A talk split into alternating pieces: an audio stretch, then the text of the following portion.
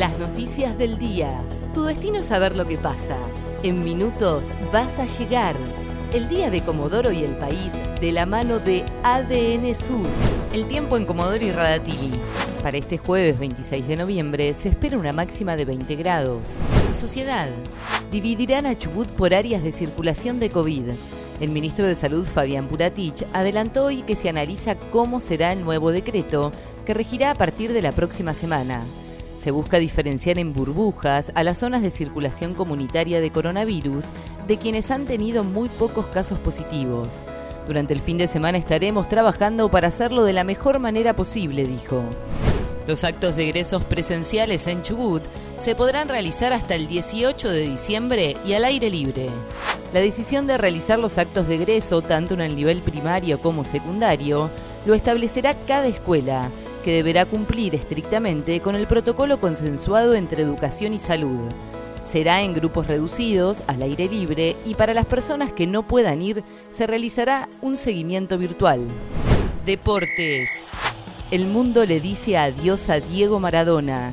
Desde las 6 de la mañana, familia, amigos, famosos, políticos e hinchas se congregaron en la Casa de Gobierno para despedir al ídolo argentino. Según explicó el informe médico, el exfutbolista sufrió una insuficiencia cardíaca que le provocó un edema agudo de pulmón. Asimismo, se comunicó que padecía una miocardiopatía dilatada.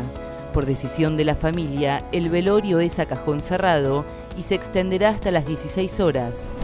Comodoro despedirá al astro del fútbol en el estadio.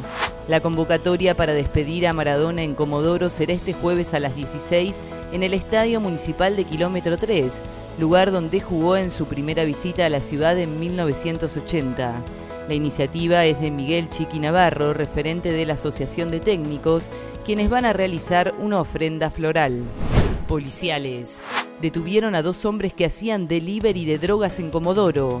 A través de una denuncia anónima se logró concretar cinco allanamientos en viviendas del barrio Juan 23, 30 de octubre, San Isidro Labrador, José Fuch y Centro. Secuestraron más de un millón de pesos y mil dólares.